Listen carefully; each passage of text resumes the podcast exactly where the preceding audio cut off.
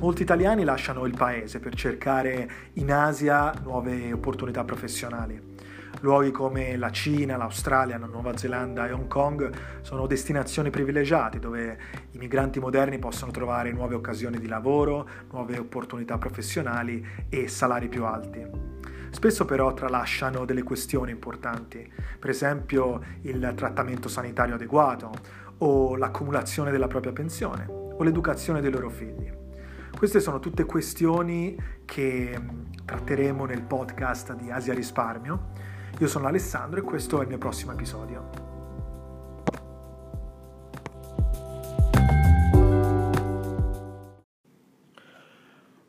Quali sono le principali caratteristiche che dobbiamo chiedere ai nostri ritorni di investimento? Quando facciamo un investimento, quando facciamo un risparmio gestito, investiamo in una pensione privata, in un piano assicurativo, ci aspettiamo che questo investimento ovviamente svolga una funzione per noi. Un'assicurazione deve fornire innanzitutto protezione magari alla lunga fornirci anche un piccolo interesse, un piccolo accumulo di contanti. Una pensione privata deve invece fornirci una rendita, deve fornirci una, una, forma di entrata finanziaria che ci permetta di autosostenerci nel momento in cui approcceremo una fase della vita più avanzata, ci distaccheremo dal lavoro e avremo appunto bisogno di attingere da fonti finanziarie alternative per supportare noi stessi e i nostri cari. Quindi quello che chiediamo ai nostri investimenti sostanzialmente in generale è alti ritorni, bassa tassazione e rendite stabili, possibilmente a basso rischio. Quello è un po' quello che ci viene in mente quando pensiamo a una forma di pensione conveniente e significativa. C'è un'altra caratteristica però che è spesso molto sottovalutata e che non andrebbe sottovalutata e che riguarda in particolare professionisti all'estero, professionisti che magari lavorano in Asia, in Cina, a Hong Kong. Una caratteristica molto importante che devono considerare nel loro capitale, che devono mettere in considerazione che devono mettere in pratica quando fanno la loro pianificazione privata e la loro allocazione di capitali. Questa caratteristica è la mobilità, la mobilità del proprio capitale, quanto posso spostare, quanto agilmente posso spostare il mio capitale, quanto agilmente posso spostare i miei ritorni di investimento, le mie rendite. Questa è una questione a cui si pensa poco perché? Perché non riguardava per esempio i nostri genitori, le generazioni precedenti. È, è importante infatti sottolineare che quasi la totalità dei nostri comportamenti finanziari è stata ereditata, è stata assorbita dalle generazioni precedenti. Però, come faccio notare spesso, eh, adottare comportamenti finanziari tipici delle generazioni precedenti ed adottarli al contesto contemporaneo eh, significa mantenere fragilità nella nostra situazione finanziaria perché molti di questi comportamenti finanziari sono ormai obsoleti, sono obsoleti perché sono cambiati completamente i contesti. E eh, per esempio, non guardare alla mobilità di capitale è un tipo di comportamento obsoleto che in molti ancora uh, mantengono, ma che andrebbe cambiato. Bisogna assolutamente considerare la mobilità di capitale come una priorità. Questo perché? Allora, consideriamo le generazioni precedenti per un attimo. I nostri genitori vivevano in un contesto professionale molto statico. Entravano nel mondo del lavoro abbastanza giovani, lavoravano per 30, 35, 40 anni presso un'azienda, massimo cambiavano una o due volte, ma difficilmente cambiavano paese, difficilmente cambiavano lavoro. Questo permetteva loro di avere delle contribuzioni regolari, di contribuire regolarmente al, allo Stato italiano, al governo, al sistema previdenziale, di garantirsi dei benefit di lungo termine dall'azienda, dei TFR, trattamenti di fine rapporto, fondi e eh, gli permette appunto di avere eh, stabilità sia sotto il punto di vista lavorativo, sia dal punto di vista della carriera, che si trasformava poi in stabilità dal punto di vista pensionistico. Il lavoro regolare che portava a contribuzioni regolari alla fine veniva redistribuito in pensioni, in assegni pensionistici regolari, in forme assistenziali abbastanza assicurate.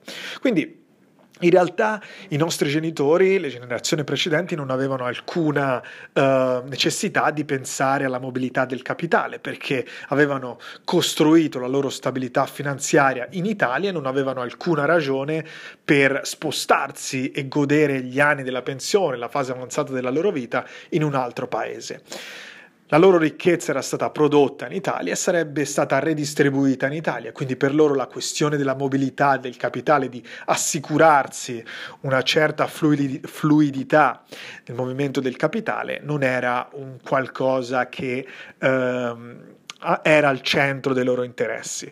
Questo perché? Perché il centro dei loro interessi finanziari era l'Italia, lo era stato per tutta la loro carriera e lo sarebbe stato anche alla fine e nella fase successiva della loro carriera.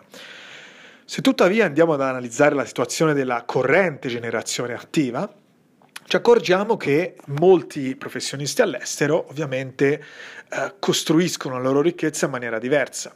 Lavorano all'estero, Uh, lavorano in molteplici aziende durante la loro carriera, in uh, molteplici industrie a volte, addirittura in diversi paesi.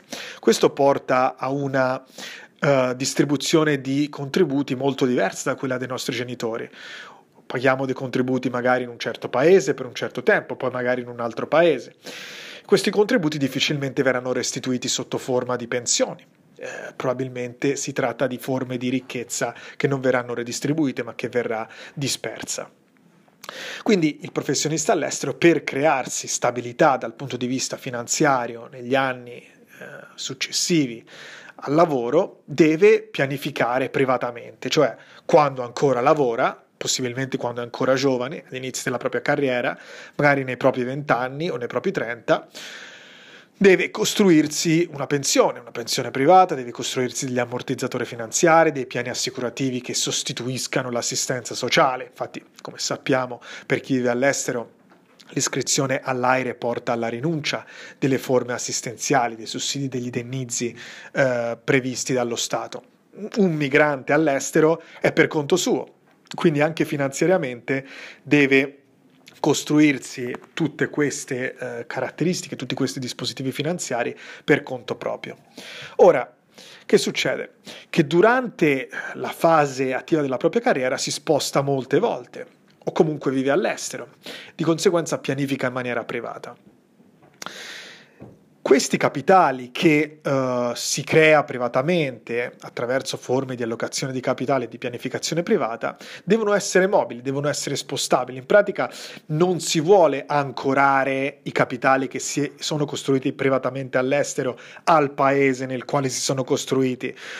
In pratica non si vuole pianificare in un paese, per esempio, che limita le possibilità di spostamento dei propri capitali, dei propri ritorni di investimento, altrimenti saremo forzati a spendere la nostra pensione, le nostre rendite nate magari dalle pensioni private che ci siamo costruiti in quel paese. Quindi è importante porsi due questioni. Il primo, dove costruire la nostra pensione privata, i nostri piani assicurativi, i nostri ammortizzatori finanziari, dove fare la nostra pianificazione privata, dove fare la nostra allocazione di capitale.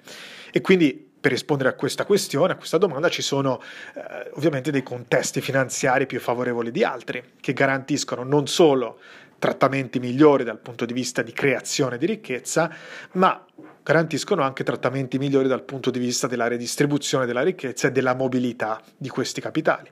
Per esempio, se si va a vedere, Hong Kong è un contesto che eh, garantisce vantaggi sotto tutti i punti di vista, sia per quanto riguarda la creazione di ricchezza, le pensioni private, i prodotti finanziari a disposizione sono prodotti molto vantaggiosi, ma anche per quanto riguarda la creazione di ritorni favoriscono molta mobilità, cosa che per esempio invece non si trova in Cina. Quindi un'alternativa interessante per molti professionisti che lavorano nel continente, che lavorano in Cina, potrebbe essere quella di prendersi l'aeroplano, farsi un'escursione in Cina, una vacanza a Hong Kong e magari pianificare le proprie finanze in questa parte del mondo, magari aprendosi dei conti bancari, aprendosi delle pensioni private, aprendosi dei piani assicurativi.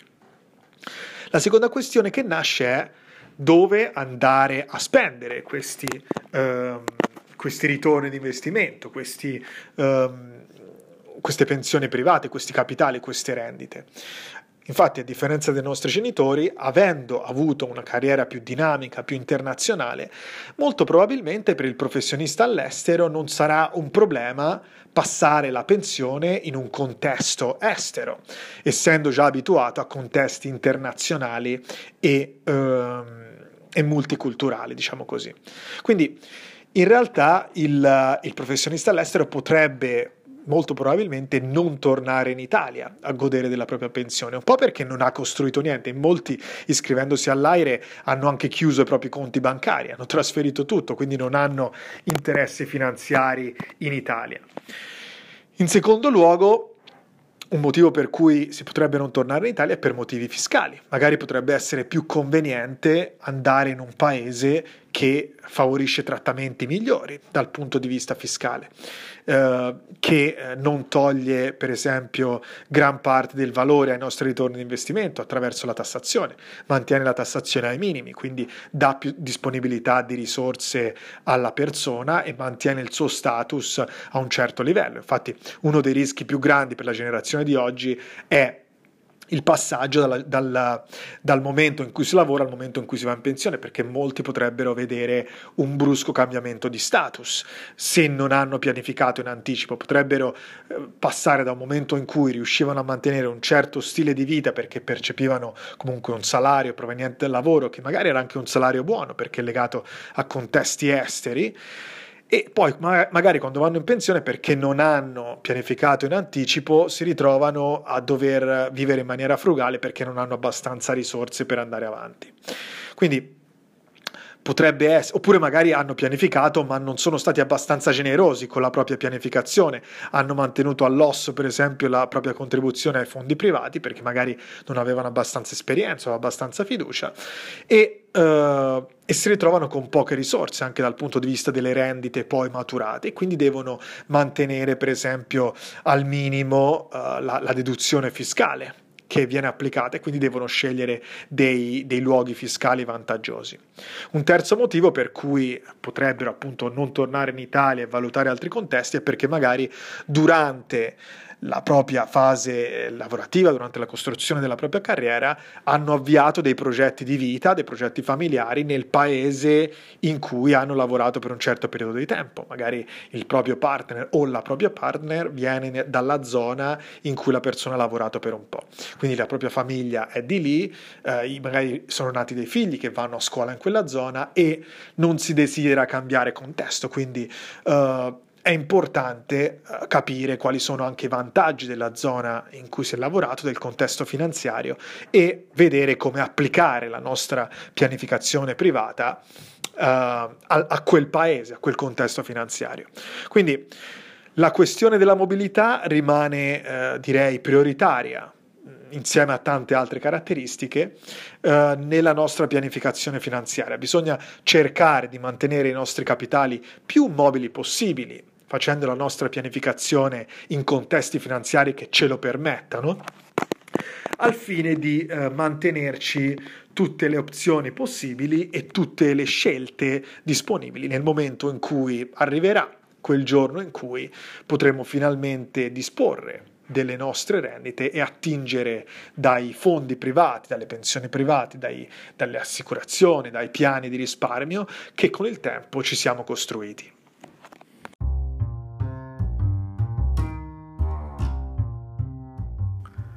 Questo era un altro episodio del podcast di Asia Risparmio. Spero che ti sia piaciuto e tu ne abbia tratto informazioni utili. Se vuoi saperne di più oppure vuoi fare una chiacchierata in privato, contattami con un messaggio su LinkedIn. Mi trovi sul profilo Alessandro Meccheri, scritto Alessandro M-E-C-C-H-E-R-I,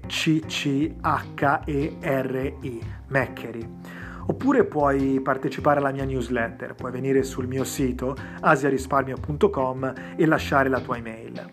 In ogni caso spero di sentirti presto al prossimo episodio del podcast di Asia Risparmio. Ciao ciao!